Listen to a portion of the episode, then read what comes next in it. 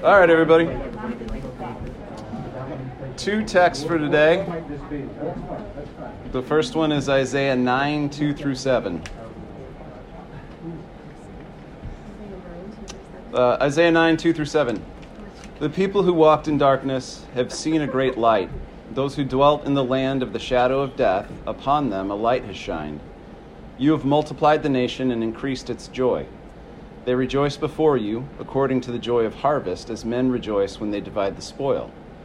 For you have broken the yoke of his burden, and the staff of his shoulder, the rod of his oppressor, as in the day of Midian.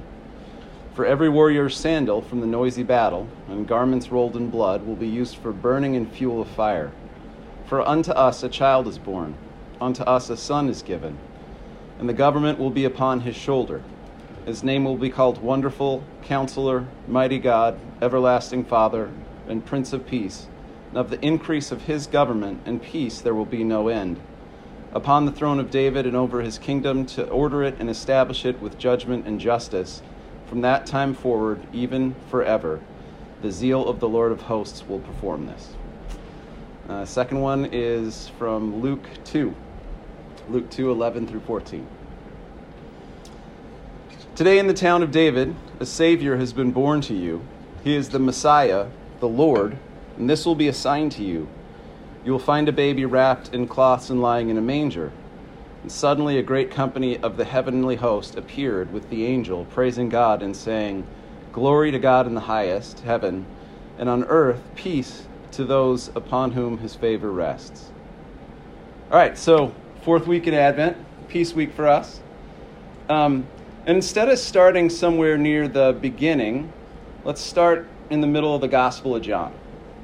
So let's start uh, in a place where Jesus is kind of reflecting on his imminent ascension. And he's talking to the disciples about, and to the g- gathered crowd about the fact that he's going to roll out and send the Holy Spirit eventually.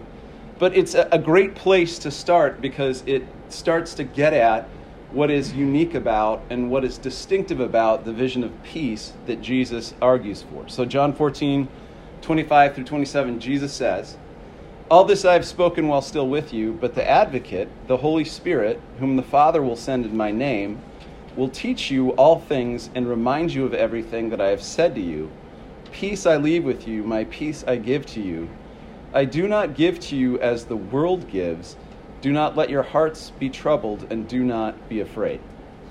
So I guess maybe starting point for thinking about the you know week in Advent about peace and the coming of peace in the person of Jesus Christ is just to ask the question, what is the difference between the peace that He gives and the peace that the world gives? And it's a distinction that has launched like a million pious evangelical reflections on the true peace of the soul. You know that they might have peace externally, but the real peace that Jesus offers is a peace which is internal, which is a peace that's about being made right with God. And, and, and, that sense of peace is not wrong. It's an important part of the peace that Advent brings. But I think in, in John, and I don't know, as we see in Isaiah, and even as we see a little bit in Luke, that the peace that, is, that comes in the person of Jesus Christ is more than just either a sense of internal stability, internal comfort, and more than just the idea of a lack of conflict. It's a much more radical vision of peace. It's a vision of peace that's about transforming the world and making it whole again. So, I don't know, there might be generally two models for peace that Jesus was talking about when he was talking to this audience of folks and what they would have thought about when they thought about peace. There's like a Greek model for peace, and there's a Roman model for peace. So get ready to get your mythology on. The Greek model for peace and the Greek word for peace is eirene. And, you know, when that's the word Jesus uses here in uh, the Gospel of John. And eirene did mean peace, it meant like the lack of conflict, but it was actually the name of a goddess. And so I don't know, Zeus had some daughters. One daughter, Eirene, she was peace. Then there was a daughter that was Dike, which is justice, or I don't know, victory sorta. There was also a daughter named uh, what was it? Uh, eunomia, so good law. And you know, the Greek vision of peace is interesting because when people talked about these three, I don't know, daughters of Zeus, they were like the thing that would make a city a good city to live in. You'd have a city where there was peace, where there was justice, and where there was good law or good order. And the funny thing is, if you look at the statues of this goddess Eirene, she always carried two babies. Who were, were what are her two babies? Agricultural prosperity and wealth. okay, so the basic idea was if you had stability in your community, you'd be able to, I don't know, grow a bunch of crops and make a bunch of money. So that was kind of the Greek model for peace. Although I want you to notice some things about it. One of the things I want you to notice about it is that peace for them was a separate thing from justice. And peace for them was not only a separate thing from justice, but peace for them was a separate thing from good law.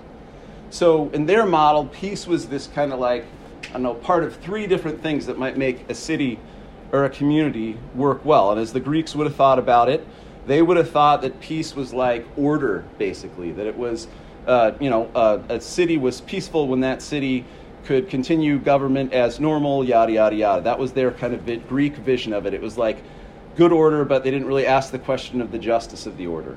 So that's kind of how the Greeks thought about it. And I don't know, how many times at Resurrection Church have we gotten salty about the Romans? The Romans had an even worse vision of it. Pax Romana, as you all know, and as we've talked about before, was basically the idea of a vision of peace that was enforced by military force. Like Pax Romana was basically defined by rolling all over the world and going into different communities and telling people to accept the emperor. And their vision of peace was something like sure, you had to give up your religion and you had to give up your freedom and you had to pay us taxes, but at least there'd be peace because peace in that instance meant hey, no one's going to rise up and overthrow the government, and we can protect you from the barbarians. When Jesus talks about bringing a different kind of peace, he's talking about distinguishing his peace from the peace of the Greeks or the peace of the Romans. He's talking about a vision of peace that's not just about the absence of conflict, and it's not about trading your freedom or trading justice for the idea of just making things stable or secure. He had a vision of peace that was much, much, much broader than that. We see it in the text from Isaiah, we see it in the text from Luke, and we see it even in the vision of peace that the early Christian church kind of used as a way of criticizing Rome and criticizing the Greek understanding too. I mean, think about the model in John that Jesus is talking about. It would have been completely uh, antagonistic to, maybe even opposite the Roman vision of peace. Like the, the Roman vision of peace was you had a centurion in the town square, the dude had a really big sword, and so no one acted up. Jesus is saying, hey, I'm going to leave. I'm going to go sit on the throne with the Father.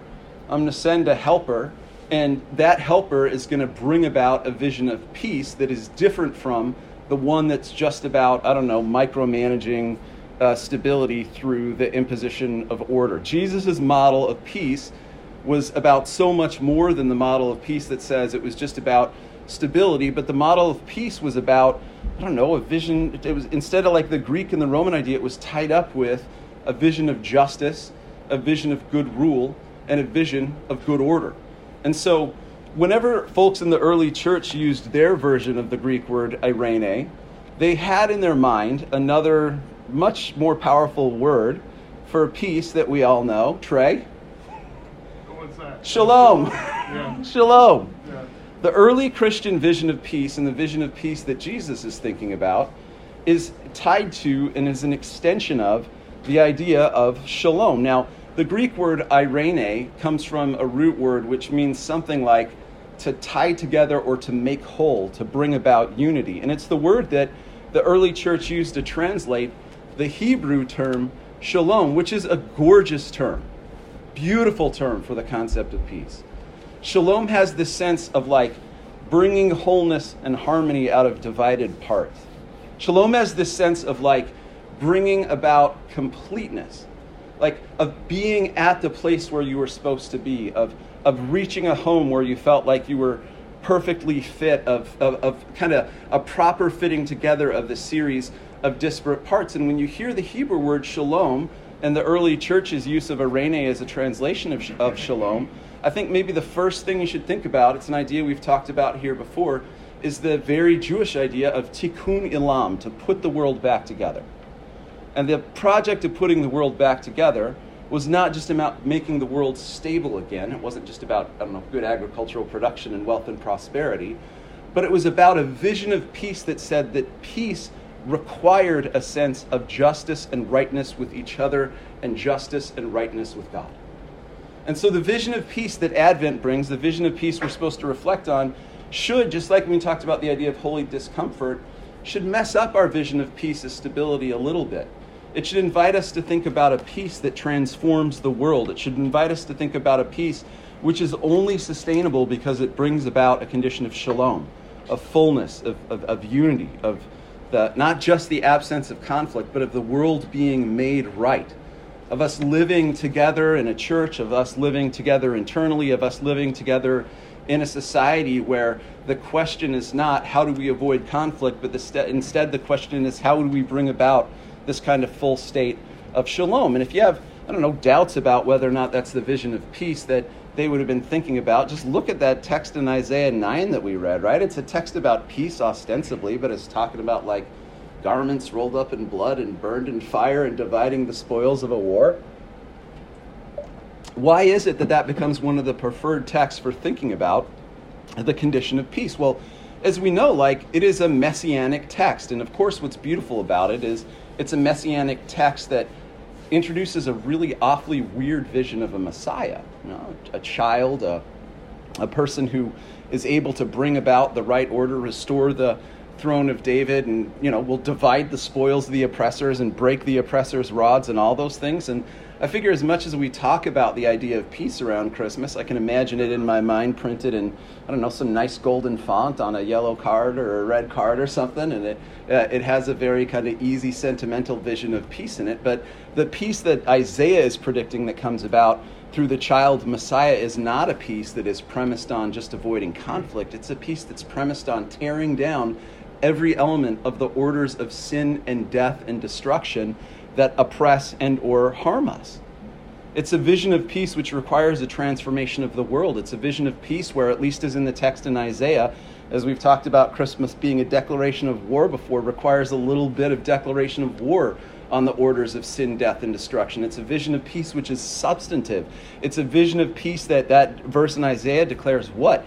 That as a result of it, the increase of his government and peace will be without end. It's a vision of peace that is so much more than temporary stability. It's a vision of peace of a world that is made right, where the relationship between God and the world, between the world and each other, and between even ourselves and our relationships to one another are made different. The child Messiah who is born like any other human being, who's a son, he's derived, he's the fruit of another in some sense, assumes the full power of God the Father, but the child Messiah also restores the nation of Israel embodies an internal and omnipotent righteousness which makes possible a vision of peace that is already here but not yet fully realized, that settles every inequity of the existing order, that takes every element of the orders of sin and death and destruction and condemns them as damnable and not only imperfect but, and, and, but, but outright unjust. And therefore, this vision of peace holds open a vision of a kingdom that is endless and, and, and limitless in its perfection, that is founded on a vision of love without oppression or opposition or division, but instead it is a peace that is derived out of an overflowing of Christ's agapic love.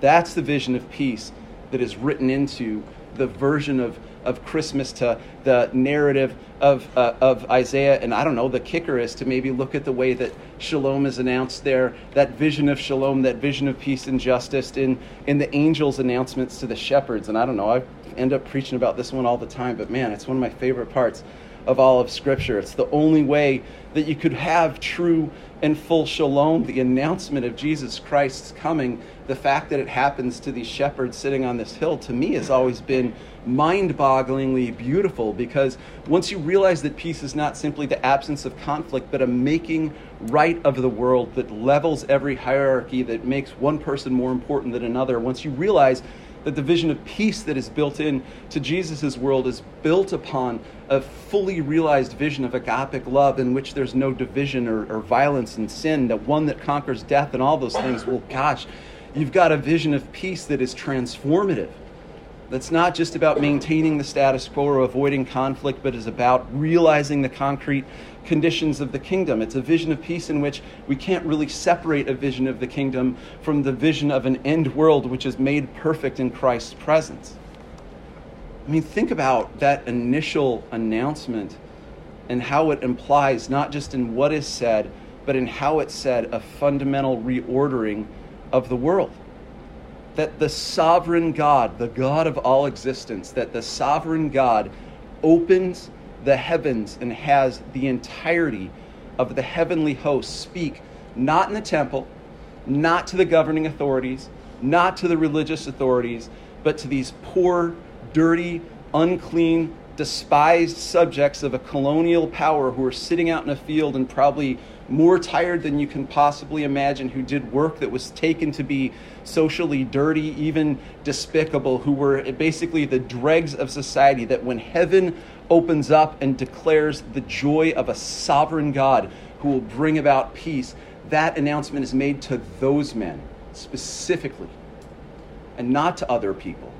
That announcement is made to people who are completely locked out of the order of religious redemption and of religious piety. That was the most marginal folks that you could have possibly imagined in the entirety of ancient Middle uh, Eastern, ancient Near Eastern society, and that heaven opens up and says to those men that there is a vision of peace should change the way we think about the peace that is declared in it because it's not just a peace that's appropriate for religious leaders. It's not just a peace that's appropriate for people who govern. It is a peace that is appropriate for these men who ultimately had nothing, who were seen as outcasts, and who would not have been any meaningful way integrated into the religious practices for the day. And if you stop for a moment and you think about that peace being presented to us in Advent, if you stop for a moment and think about God opening up the heavens in that way. And if you see peace not just as stability or not just as an internal sense of comfort, but instead as a substantive vision of what it means to establish the kingdom of God. And you see that it starts at the place that is most distant and most marginal, and is the place where the victory is in the declaration of that peace to those men. Then all of a sudden, the peace that Christmas the, the peace for, that Christmas foretells, the peace that Jesus Christ's coming brings, the shalom, the condition of shalom that comes from Him, is so beautiful and radically transformative that it ought to cause us to be even more discomforted with the world that we sit in. It ought to cause us to see how disconnected the right and righteousness of God are from the world as it exists. It ought to help us see how deeply and how desperately we are in need of the graces of God and the power of cross and the resurrection, and that we need to uh, just yearn for and, to, and to, to reach for and to struggle for a shalom that is so much deeper than a tacit peace defined by the lack of conflict or our own comfort. And therefore, we call for the advent of the coming of Jesus Christ incarnate, who can change us and change the world, and who can make things right, and who will, by dying, make the world right again, and by rising, defeat death. And in doing so, he calls us to die and calls us to rise and make the world right again, and to give ourselves fully over to the miracle that is Christmas. And that's the point, I think, of preparing our hearts at Advent, if it's to become more than just like part of the ritual that passes the season. It's to realize that promise of Isaiah of a world that is made different. It is to realize the possibility that, that, in announcing this to those men, those shepherds on that hill, that the world was made different, not just because of the substance of the announcement, but because of the means of the announcement. And ultimately, the extension of it is that a child born in a manger under utterly powerless circumstances will make the world right again. Amen. Questions or talk?